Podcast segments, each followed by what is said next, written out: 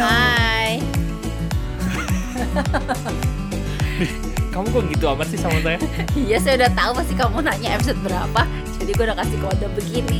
Gimana sih dibantuin malah nggak terima. Makasih ya sudah bantuin saya. Karena saya sangat memahami kamu, betul Iya. kan? Coba lu bayangin pas gue baru tadi halo itu si Rusi udah ngacungin jari angka 6 yang berarti kan gue langsung tahu bahwa ini episode 196 Taunya setelah kamu ngacungkan jari dan apaan tuh? Enggak dong, karena saya yakin kamu mengerti. Kita kan Iya. selalu sehati. Satu Harusnya tadi hati. kamu bisa pakai kesempatan itu untuk so apal gitu. Kan gak ada yang lihat saya begini. Saya bukan orang Malah dia munafik ngomong, "Wah, munafik. Tapi kamu Penjilat Penjilat dan saya adalah orang yang sering dijilat dalam tanda kutip Soalnya kalau dan gua dalam secara eh, implisit dan eksplisit gitu ya Oke lah tersirat dan tersurat. Terus apa lagi? Kita mau ngobrolin soal gini, Mencintaimu. Iya. Kok gue mah juga. soal mencintai orang. Jadi gue baru nonton film sama Rusi, judulnya Molly's Game. Ya, Eh, ada satu adegan di mana eh, papanya itu menyatakan bahwa papanya tuh sangat mencintai si Molly-nya gitu. Padahal seumur. eh, seumur-umur itu eh, Molly tidak merasa dicintai oleh papanya. Malah ngerasanya papanya itu keras, terus Benar. selalu ya nggak pernah akur mereka memang dari kecil, Betul. selalu penuh dengan tekanan. Betul. Itu ngerasanya si Molinya. Nah. Tapi ternyata Tapi ternyata ka- pas Molly tersandung kasus gitu dan mengakibatkan dia harus berurusan dengan hukum, papanya tuh khawatir banget gitu sampai papanya Bahkan nangis marah banget, gitu ya iya. di depan Molly-nya gitu dan Iya. Molly-nya kaget gitu. Nah, dan lo tahu dong kalau ada adegan yang berhubungan dengan ayah dan anak, terutama anak wanita lagi, Rusi pasti nangis. Gue kalau udah ada adegan bisa nggak sih kamu nggak lihat saya? Kamu udah tahu saya bakalan nangis, terus nggak usah ngelihat ngeledek gitu dong. Biarin aja saya nangis. saya penasaran kamu udah oh kalau su- misalnya ya pas saya nengok kamu nggak nangis berarti kan itu kemajuan Enggak. Saya Oh, enggak ya? memang saya saya tidak melihat sekarang ya. Gua nggak melihat eh, gua nangis di adegan ayah itu sebagai sesuatu yang perlu disembuhkan. oh iya iya I- kamu menikmati adegannya itu aja gitu ya di filmnya Dan itu emosinya gitu Saya menyadari bahwa memang ada kekosongan dalam hidup saya, Hmm, yaitu kekosongan sosok ayah dan itu nggak bisa diubah. Jadi mau apa gitu dan dan gua nggak berusaha menu-menuhin gitu.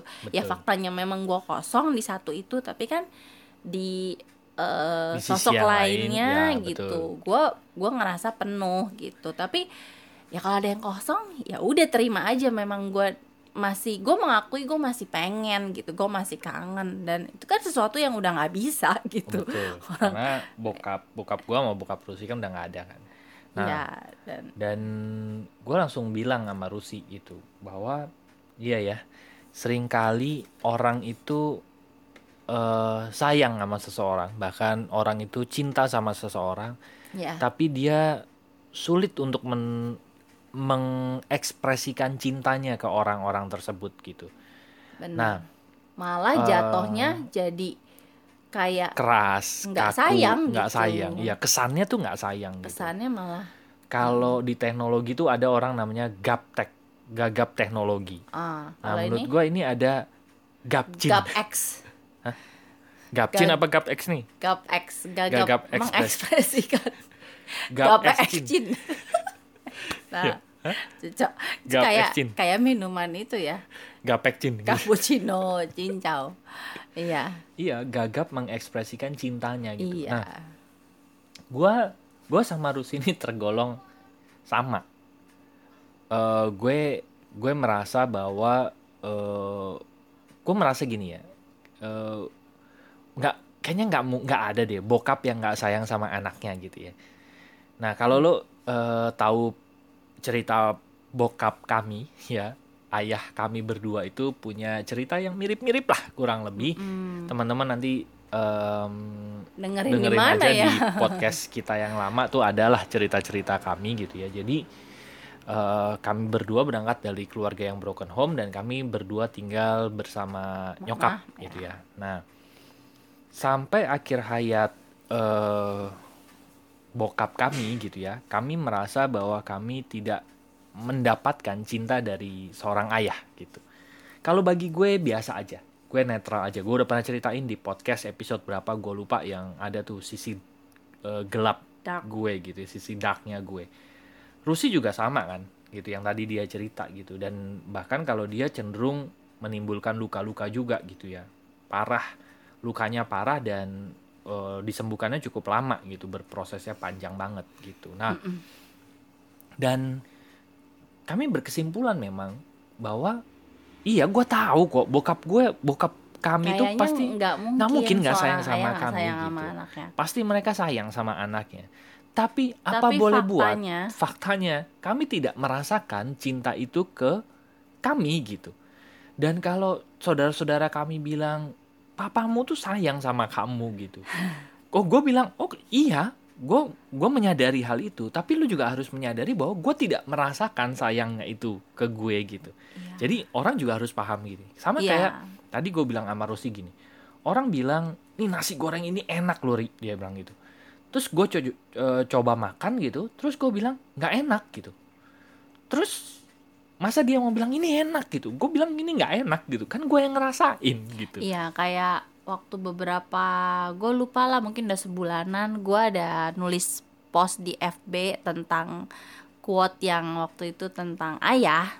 Dan gue bilang bahwa quote itu tuh mungkin untuk sebagian orang memberi rasa hangat gitu karena mereka Hmm. ingat sosok ayahnya yang penuh cinta tapi gue baca itu malah gue jadi pahit gitu Hmm. ya memang itu yang gue rasain dan gue inget ada temen gue komen Hmm. yang kalau mau jujur Hmm. gue mau menanggapinya dengan uh, frontal gitu cuma ya udahlah gitu temen gue itu bilang ya dia nasehatin gue intinya bahwa nggak mungkin lah bokap lu tuh nggak sayang Betul. sama lu Betul. mungkin lu nggak mungkin lu ingetnya yang nggak enak tapi pasti inget-inget deh pasti ada masa-masa di mana bokap lu tuh sayang sama lu gitu dan dan gue hmm, akhirnya gue cuma like dan bilang thank you Jawabannya sambil ya. sambil gue berpikir gue mikir gitu momen-momen di mana gue ngerasa bokap gue sayang. Iya, gue nggak kita nggak bilang dan gue harus ngomong lagi. Oke momen di mana bokap gue sayang. Hmm, Hmm. gue nyari-nyari nggak ada database-nya jadi gimana gue mau inget? Gue nggak bilang gini ya kita nggak gue nggak bilang bahwa kita tuh benci sama bokap gue bokap bokap kami. Enggak loh ya, ya gitu. gue udah nggak benci iya. Dulu pernah tapi gue sudah memaafkan. Iya Tapi- cuman lo perlu tahu Ya. bahwa kayak gini deh contoh ya. Kenapa ada orang yang berkesan dalam kehidupan lo karena orang itu memang meninggalkan kesan sama lo gitu. Kayak teman-teman aja lah ya gitu. Ada si A si B si C si D misalnya. Lo punya eh, momen yang menarik sama si A sama si D gitu dan lo pasti mungkin inget terus sampai mungkin sampai lo tua gitu Iya. emang si A sama si D ini menyenangkan kalau diajak main gitu tapi sama si B sama si C kalau diingat ya gue ngobrol biasa aja sama dia gitu jadi nggak ada kesan tertentu nggak ada kesan tertentu, nggak ada kesan mendalam Bener. bukan berarti gue benci sama si B sama si C gitu Bener. kan maksudnya Terus si A bilang sama misalnya si A bilang sama gue, masa sih lo nggak punya kesan sama si B? Si B tuh baik banget tau gitu. Lah Iya, kan yang iya. punya kesan kan lo si Iya, A iya. karena lo punya memori dari si A sama si B. B sama gue nggak ada, Nggak ada memori. kita memori. cuma ngobrol biasa aja gitu dan memori itu kan tidak bisa dipaksakan betul eh, satu sama karena kan orang lain kan. yang ngerasain kita bener. ya itu tadi mau ada orang bilang ya itu tadi ya Ari mengalami hal yang sama karena bokap gue nggak ada duluan dan waktu bokap gue mau nggak ada gue dipanggil sama salah satu tante gue lah gitu Hmm. dari pihaknya bokap dan beliau bilang bahwa papa tuh sayang bla bla bla dan ah, Iya, gue tahu, tapi nggak ada. Gue tidak merasakan itu bertahun-tahun Iya. gitu. Bahkan sampai akhirnya bokap gue nggak ada, ya hubungan gue segitu-gitu aja gitu. Iya, betul betul. Ya Dan- gimana gitu. Jadi orang nggak bisa dong memaksakan gue tiba-tiba jadi, oh iya gue merasa dicintai terus gue langsung yang deket gitu kan. Enggak juga, itu kan Iya. dibangun bertahun-tahun momen demi momen gitu maksud Betul. gue. Jadi eh, kadang-kadang ya tadi ya mungkin satu sisi karena orangnya itu tidak tahu bagaimana cara mengekspresikan acting cintanya ya. ya oke acting. lah gitu Iya, kan iya. jadi gue gini gue akan memaklumi memakluminya. Hmm, tapi gue juga pikir orang perlu maklum gitu. Kalau Ya, ya, gue betul. gue nggak ngerasa gitu. Betul. jadi jangan gue nggak maksa lu untuk bisa mengekspresikan cinta lu seperti yang gue mau. Gue nggak maksa. Jadi jangan paksa gue untuk merasa sesuatu yang tidak gue rasa.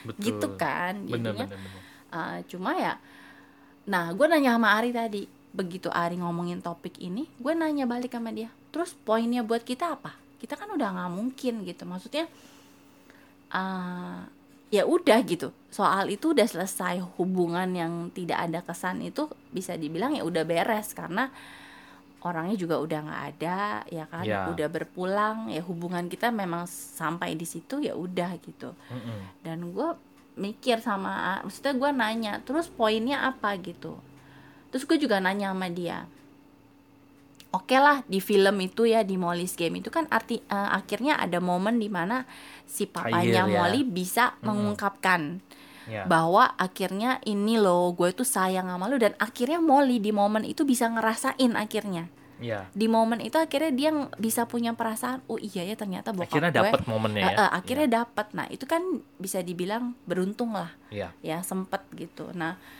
gimana dengan kalau yang kasus gue sama Ari kan ya udah Mm-mm. udah nggak ada kan orangnya ya udah nggak bisa ngomong apa-apa gimana dengan kasus yang lain lagi misalnya orangnya masih ada tapi sampai sekarang atau belum membaik. gimana ya nggak cair-cair Iya. gitu karena orangnya nggak dapet dapet Momen uh, ya. momen Iya. untuk mengekspresikan cintanya jadi begitu aja nah apakah nanti akan terus berakhir begitu sampai akhirnya nggak ada berarti bakal sama aja dong ceritanya sama kayak gue sama bokap gitu Oh, nanya nih. iya jadi poinnya apa gitu Iya, gue bilang gini, Uh-uh. eh, kita memang tidak merasakan akhirnya sampai akhir gitu ya. Ini hubungan kami sama bokap-bokap kami ya gitu ya.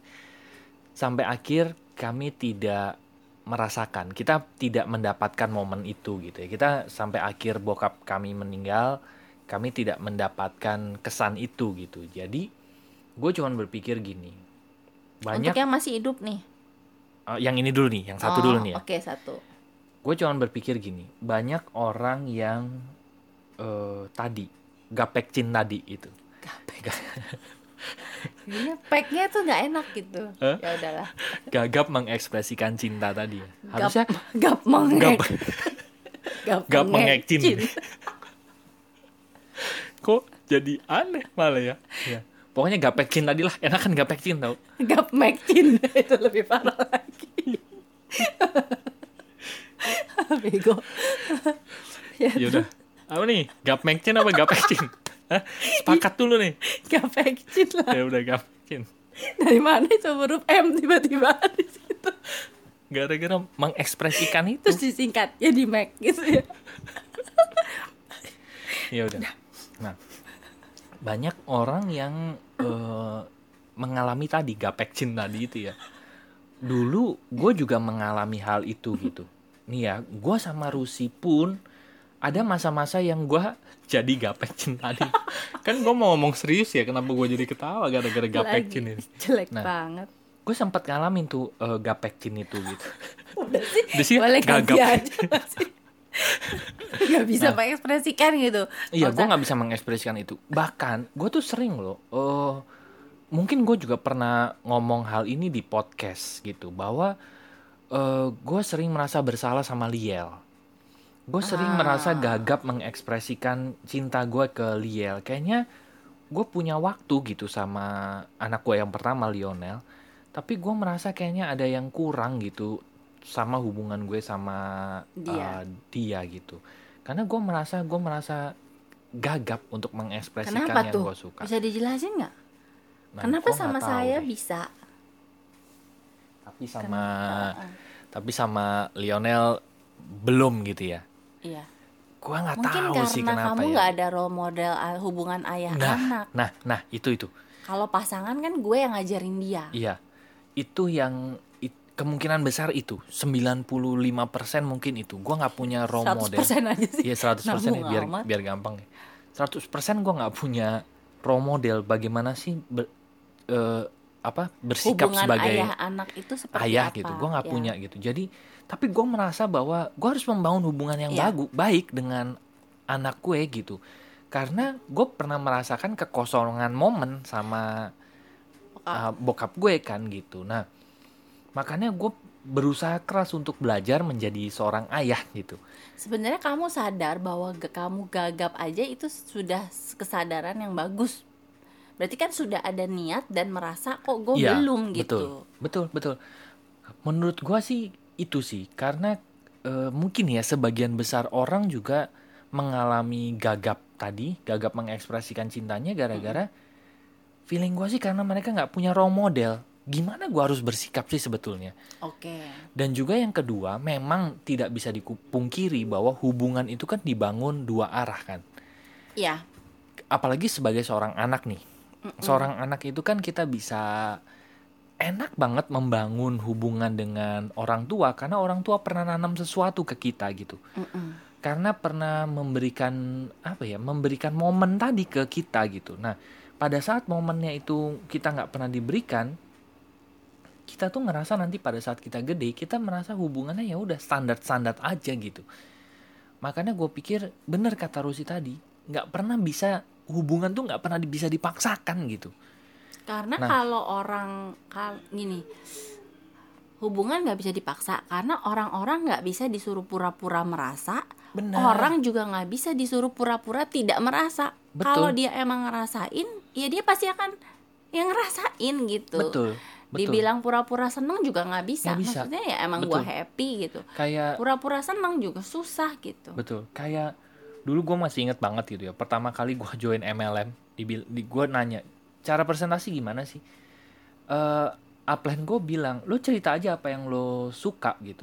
Waktu itu memang gue belum dapetin kliknya. Kenapa gue suka ya di sini gitu? Gue cuman pengen dapet duit banyak itu aja dulu gitu ya. makanya Nah, itu yang kamu share Nah, karena ya itu yang dulu. gue share kan gitu. Nah, itu yang sebetulnya itu yang susah sebetulnya. Kalau lo nggak dapetin sesuatu yang menurut lo menarik, ngeklik di Gimana hati lo, mau, gimana ya. lo bisa mengekspresikan hal itu gitu ke orang lain. Nah, gue pribadi kenapa akhirnya gue bisa belajar sama Rusi tentang hubungan? Karena gue sadar, karena gue menerima banyak dari Rusi, dan akhirnya gue dengan sukarela untuk belajar tentang hubungan. Kenapa? Karena ya tadi, karena gue sudah menerima banyak hal dari Rusi. Jadinya gue dengan sukarela memutuskan untuk berubah gitu. Tapi kalau misalnya gini, gue eh, Rusi bukan seseorang yang berharga buat gue, apakah gue rela untuk berubah? Menurut gue kok kok gue Ya. sanksi ya melakukan hal itu gitu. Makanya menurut gue kalau gimana terus gue nggak pernah dapetin momen sama eh, orang tersebut gitu. Jawaban gue sekarang adalah ya lo nggak perlu paksain kecuali lo memang niat untuk membangun sebuah ikatan yang eh, ikatan yang ikatan yang baik Yang sama orang lebih, yang ya. ikatan yang lebih sama orang tersebut gitu. nah gimana Tapi- kalau ya Tapi kalau misalnya ada pihak eh, pihak orang lain berusaha untuk membuat ikatan tersebut, ya sudah.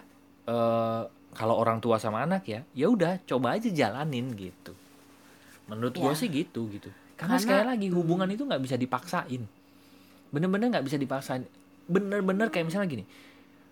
eh di peristiwa kalau di film-film ya atau di peristiwa apa pun itu perlu sebuah momen momen yang sangat dramatis supaya lo bisa merubah eh, perlu merasakan momen tersebut gitu nah momen tersebut datangnya kapan gue nggak tahu gitu dan menurut gue sih setiap orang mung- mungkin gue sama Rusi nggak dapat momen dramatis itu. Mungkin kalau lo nanti dapat momen dramatis itu ya sudah syukuri aja gitu.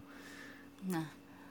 Kalau di teman-teman muslim itu ya Hmm. eh, kenapa setiap tahun ada lebaran maaf maafan mungkin itu bisa jadi momen untuk dramatis. menciptakan ya. Untuk menciptakan momen dramatis itu. Kalau di Molly's Game itu kan bapaknya sampai datang terus bap- bapaknya nangis gitu kan menunjukkan Saking kekhawatirnya gitu itu momen dramatisnya si Molly gitu dan kalau lo sekarang orang tua dan lo merasa bahwa hubungan lo apa nggak terlalu dalam sama anak lo mungkin lo perlu menciptakan momen dramatis. Gimana kalau kita gini loh yang dari film-film ya dari Mm-mm. dari beberapa film yang gue nonton ada beberapa yang sama walaupun hidup mirip kita bukan film ya. tipikalnya itu eh, yang gagap mengekspresikan cintanya itu biasanya dari pihak orang tua.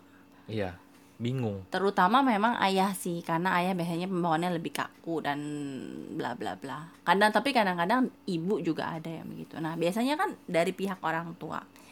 Nah kalau kita nih sebagai anaknya dan abis denger anggaplah abis denger podcast ini atau mungkin lu juga udah sadar sebenarnya sebelumnya terus kita jadi sadar oh iya ya sebenarnya nyokap gue bokap gue itu cinta sama gue sayang sama gue. Tapi, tapi mereka gue menyadari bahwa mereka gagap gitu. dia eh, eh, gagap mengekspresikannya dan itu bikin gue nggak ngerasa dicintai sama mereka.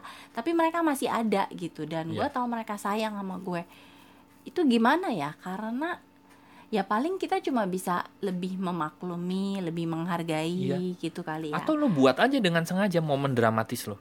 Datengin orang tua lo, lo buat sebuah ya tadi gue bilangnya momen dramatis ya. kalau ternyata tetep aja eh, datar gitu Iya ya ya. gimana ya Ya udah terima nasib kamu pernah nggak berusaha Gue sih belum ya sampai sekarang gue belum pernah eh, mem- gue sama nyokap iya gue pribadi tuh eh, s- punya dorongan itu gitu. Cuman nggak tahu kenapa gue belum merealisasikannya gitu. Tapi gue pribadi sih sangat berencana untuk eh, punya momen Iya. dramatis itu gitu. Hmm, ya, ya, ya. Jadi ya balik-balik kan yang bisa kita kendalin kan diri kita ya. Iya. Gue cuma mikir eh, perubahan apa yang bisa gue dapet dari sudut pandang ini gitu. Oh berarti kalau ada orang yang gue sebenarnya tahu sadar dia tuh pasti sayang sama gue tapi memang caranya nggak nyampe ke gue tapi karena gue mengerti sudut pandang ini mungkin gue jadi lebih bisa menghargai Iya, betul. Eh, walaupun nggak nyampe ya ya memang mungkin cara itu yang dia tahu cara terbaik yang dia tahu ya memang begitu walaupun itu nggak nyampe ya udahlah berarti kesadaran gue aja untuk lebih menghargai itu Betul. Sama, Sama. kalau lo Hmm, punya keberanian dan lo mau buat momen dramatis itu, ya lakuin gitu. Gue baru bisa ngasih saran ya. Gue pribadi juga Iya. belum belum berani untuk melakukannya.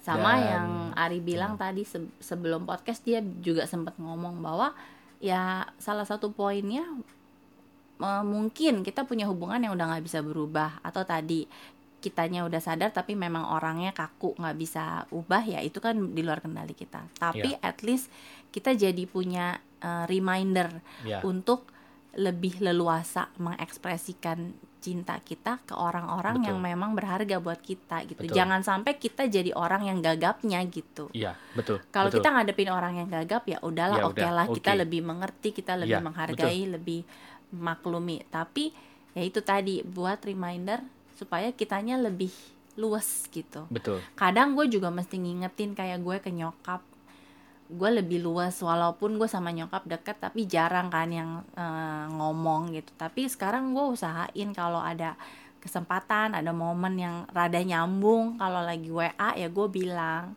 I love you ma gitu. Kayak gitu Ya. kayak gitulah dan eh, feedbacknya lumayan gitu. Nyokap gue juga yang biasanya nggak pernah ngomong apa-apa gue bilang gitu ya dia balas ya love you too gitu. Jadi Ya. lebih ada kata-kata yang uh, Mencairkan ekspresif. gitu ya. Iya, iya iya, betul, walaupun ya memang itu bukan gaya kami berdua gitu. Tapi ya bener juga sih daripada nanti gue nyesel ya Ya. udahlah gue bi- bi- apa berusaha. Nah kalau anak-anak itu kan karena mereka yang ngebentuk itu kan orang tuanya kita kan. gitu ya jadi gue justru lebih membiasakan diri nih ke anak biar mereka tuh uh, biasa dengar gue say uh, I love you gitu ke mereka. Jadi ke ke Adele ke Liel. Ya. supaya itu supaya ya itu tadi apa hmm, gimana caranya begitu mereka nanti gede ya mereka tetap ingat bahwa mereka Betul. ngerasa gitu bahwa oh iya mami itu sayang sama sama sama gue gitu. Betul betul. Oke lah bagi teman-teman yang gue sih concern gue adalah concern gue di podcast kali ini yang tadi yang terakhir Rusi ceritain bahwa kita jadi orang yang bisa mengekspresikan cinta kita. Kita bukan jadi orang yang gagapnya gitu. Karena gue pribadi terus belajar karena pertama gue nggak punya role model tadi yang diceritain yang kedua gue sering kebablasan kebablasan peran gitu. Peran sebagai ayah yang keras ayah yang kuat protektif. gitu ya protektif gitu. Gue sering kebablasan untuk memainkan peran itu. Gue lupa memainkan peran ayah yang geblek ayah yang penuh cinta anak gitu. yang manis. Iya itu yang gue sering kebablasan. Makanya gue pikir gue belajar untuk tidak gagap gitu ya iya Nah. oke. bagi teman-teman yang masih ingin ngobrol bareng kami silahkan masuk ke website kami yaitu lompatanhidup.com nanti ada tiga page di sana masuk aja ke sana. Nanti eh, ada tombol-tombol WA untuk hubungin kami. Sorry ya akhir-akhir ini hari ini kita podcast bareng Adel dan Adel lagi nggak enak badan. Jadi mungkin lo dengar suara-suara dia agak sedikit nangis gitu. Dan terima kasih sudah mendengarkan episode 190 enam. kita ketemu lagi ya di episode berikutnya. Thank you. See you. Bye bye